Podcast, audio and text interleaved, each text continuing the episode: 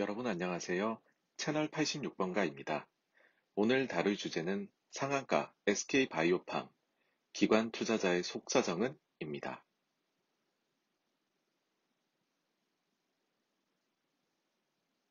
먼저 IPO란 Initial Public Offering의 약자로 기업 공개를 뜻합니다.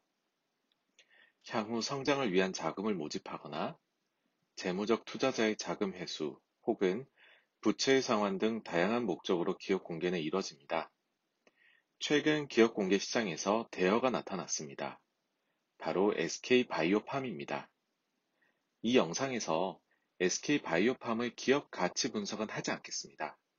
이 영상의 제작 목적은 오로지 수급에 대해서 이야기하는 데 있기 때문입니다. 전직 펀드 매니저 출신으로서 국내 기관 투자자가 수급상 현실적으로 취할 수밖에 없는 전략을 이야기해 드리겠습니다. 기본적으로 주가는 기업 가치를 따라갑니다. 장기적 관점에서 말이죠. 단기적 관점에서는 운용 자금의 성격과 수급이라는 요인도 크게 영향을 미칩니다. 특히나 이번처럼 시가총액은 크면서도 유통 물량이 적을 경우에는 더욱 그러합니다. 펀드 매니저는 대부분의 경우 벤치마크 수익률 대비 펀드 수익률로 평가를 받습니다. 따라서 벤치마크 수익률에 크게 영향을 줄 수 있는 종목에 대해서는 늘 관심을 가지고 있습니다. 만약 펀드에 SK바이오팜을 전혀 편입하지 않았다면 코스피 대비 얼마나 뒤처지게 될까요? SK바이오팜은 공모가 기준으로 약 0.26%를 차지합니다. 그런데 첫날 100% 올라서 시초가가 형성되었고 30% 상한가에 직행하였습니다. 그리고 한 번 더 상한가를 기록하면서 코스피 대비 비중이 0.89%까지 올라갔습니다. 지금까지만 해도 0.63% 뒤처지게 되는 것입니다. 그런데 만약 월요일에도 상한가를 가게 된다면 거의 0.9%를 뒤처지게 됩니다.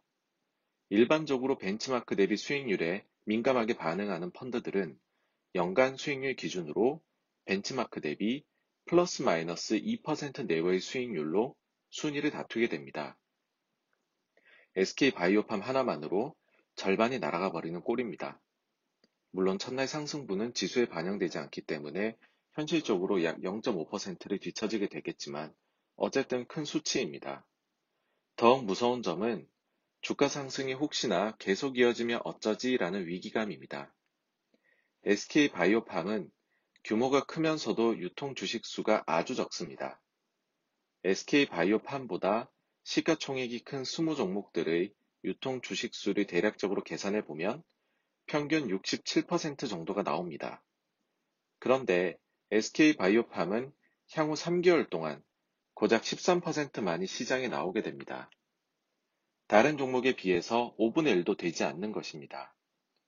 소위 마음 먹고 땡기려면 땡길 수 있는 주식 수라는 말입니다. 만약 주가가 30만원, 40만원까지 상승하게 된다면 SK 바이오팜 하나만으로 1년 농사를 날려버리게 될 수도 있습니다. 이 같은 현상은 예견된 일이었습니다. SK 바이오팜은 규모가 있다 보니 9월 특례 편입이 확정적이었습니다. 즉, passive 펀드 매수가 붙을 것이고 상대 수익률에 미치는 영향도 커질 것입니다. 그래서 일단 담아놓고 보자는 심리가 생길 수밖에 없었습니다. 그런데 가뜩이나 공모 물량도 적은데 상황을 들어보니 이례적으로 국민연금이 상장 과정에서 일정 물량을 가져가서 기관 투자자끼리의 경쟁이 더욱 치열해졌다고 합니다. 설상가상으로 벤치마크 대비 수익률에 가장 크게 영향을 받는 1인 펀드가 상대적으로 가장 배정을 못 받았습니다. 경쟁률이 수천 대 1에 이르러 펀드에 받아보았자 0.01% 수준이었다고 합니다. 그나마 공모펀드는 확약을 최대한 걸면 시장 비중 정도를 받았다고 합니다. 반면 일부 사모, high yield 펀드는 5% 이상을 받는 대박을 기록하기도 했다고 합니다. 여하튼 규모도 크고 벤치마크 영향도 크게 받는 일임 펀드들은 상장 이후 SK 바이오팜을 사기 위한 열띤 경쟁이 펼쳐질 수밖에 없었습니다. 물론 굳은 투자, 투자 철학을 가지고 이 같은 경쟁에 뛰어들지 않아도 됩니다. 하지만 현실은 냉혹합니다.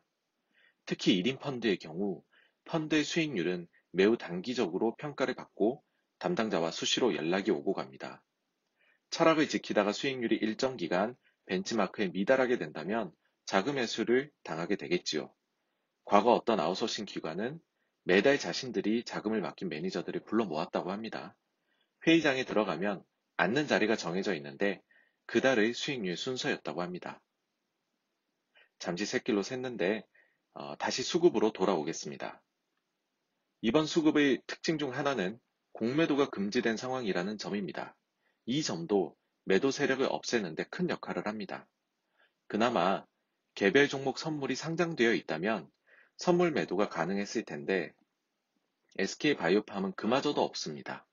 정말로 오롯이 미확약으로 가져간 외국인 투자자와 일반 청약으로 가져간 개인 투자자의 13%만이 매도 가능 주식으로 남게 되어 버린 것이지요. 마치 우주의 기운이 모두 모인 것과 같은 기업 공개 사례는 향후 우리 증시에서 아마 없을 수도 있겠다는 생각이 듭니다. 그렇다면 향후 주가 추이를 지켜보는 수급상 관전 포인트는 무엇일까요? 첫째, 확약 없이 물량을 가져간 외국인 투자자의 매도가 나오면서 대량 매매가 일어날 수 있습니다. 이 시점부터는 투자자 본인이 생각하는 펀더멘탈 분석에 기반한 매매를 하시기를 당부드립니다. 여기서 보면 기관 투자자는 두 번 불쌍합니다. 외국인 투자자는 확약을 걸지 않고도 받을 수 있는 주식을 6개월 확약을 걸고서도 얼마 받지 못해 미친 듯이 사야 되는 처지이니 말입니다. 둘째, 9월에 있을 지수 편입 및 개별 종목 선물 상장과 공매도 규정 변화 가능성입니다. 즉, 수급상 존재하지 않던 매도 세력이 나타날 시점을 계산해 보시라는 것입니다. 공매도와 개별 종목 선물은 당연하게도 매도가 가능한 세력이라 이해되실 겁니다. 아마도 특이한 점은 지수 편입일 텐데요. 제가 과거 아주 독특하게 매매하는 것을 본 적이 있어서 그러합니다. 가령 코스피 200에 포함된 A라는 종목을 공매도하고 싶은데 이 종목의 공매도 물량을 구하기 힘든 경우 나머지 199개 종목을 비중별로 매수하고 코스피 200 선물을 매도하는 전략을 펼치는 것을 본 적이 있습니다. 극단적으로 이 같은 매매도 발생할 가능성이 있습니다. 이상으로 오직 수급에만 집중해서 SK 바이오팜을 바라보았습니다. 하지만 이는 매우 단편적인 분석에 불과합니다. 장기적으로는 기업 가치에 따라 주가가 움직일 것이기 때문입니다. 따라서 펀더멘탈 분석에 집중하시길 당부드립니다. 말도 많고 탈도 많았지만 상장 이후 대규모 공급 계약과 영업이익률 개선으로 기업 가치가 크게 상승한 삼성 바이오로직스처럼 SK 바이오팜의 미래도 밝게 빛나길 기대해 봅니다. 오늘 86번가에서 준비한 영상은 여기까지입니다. 궁금하신 점이나 다루어 주었으면 하는 점이 있다면 댓글로 남겨주시길 부탁드립니다. 감사합니다.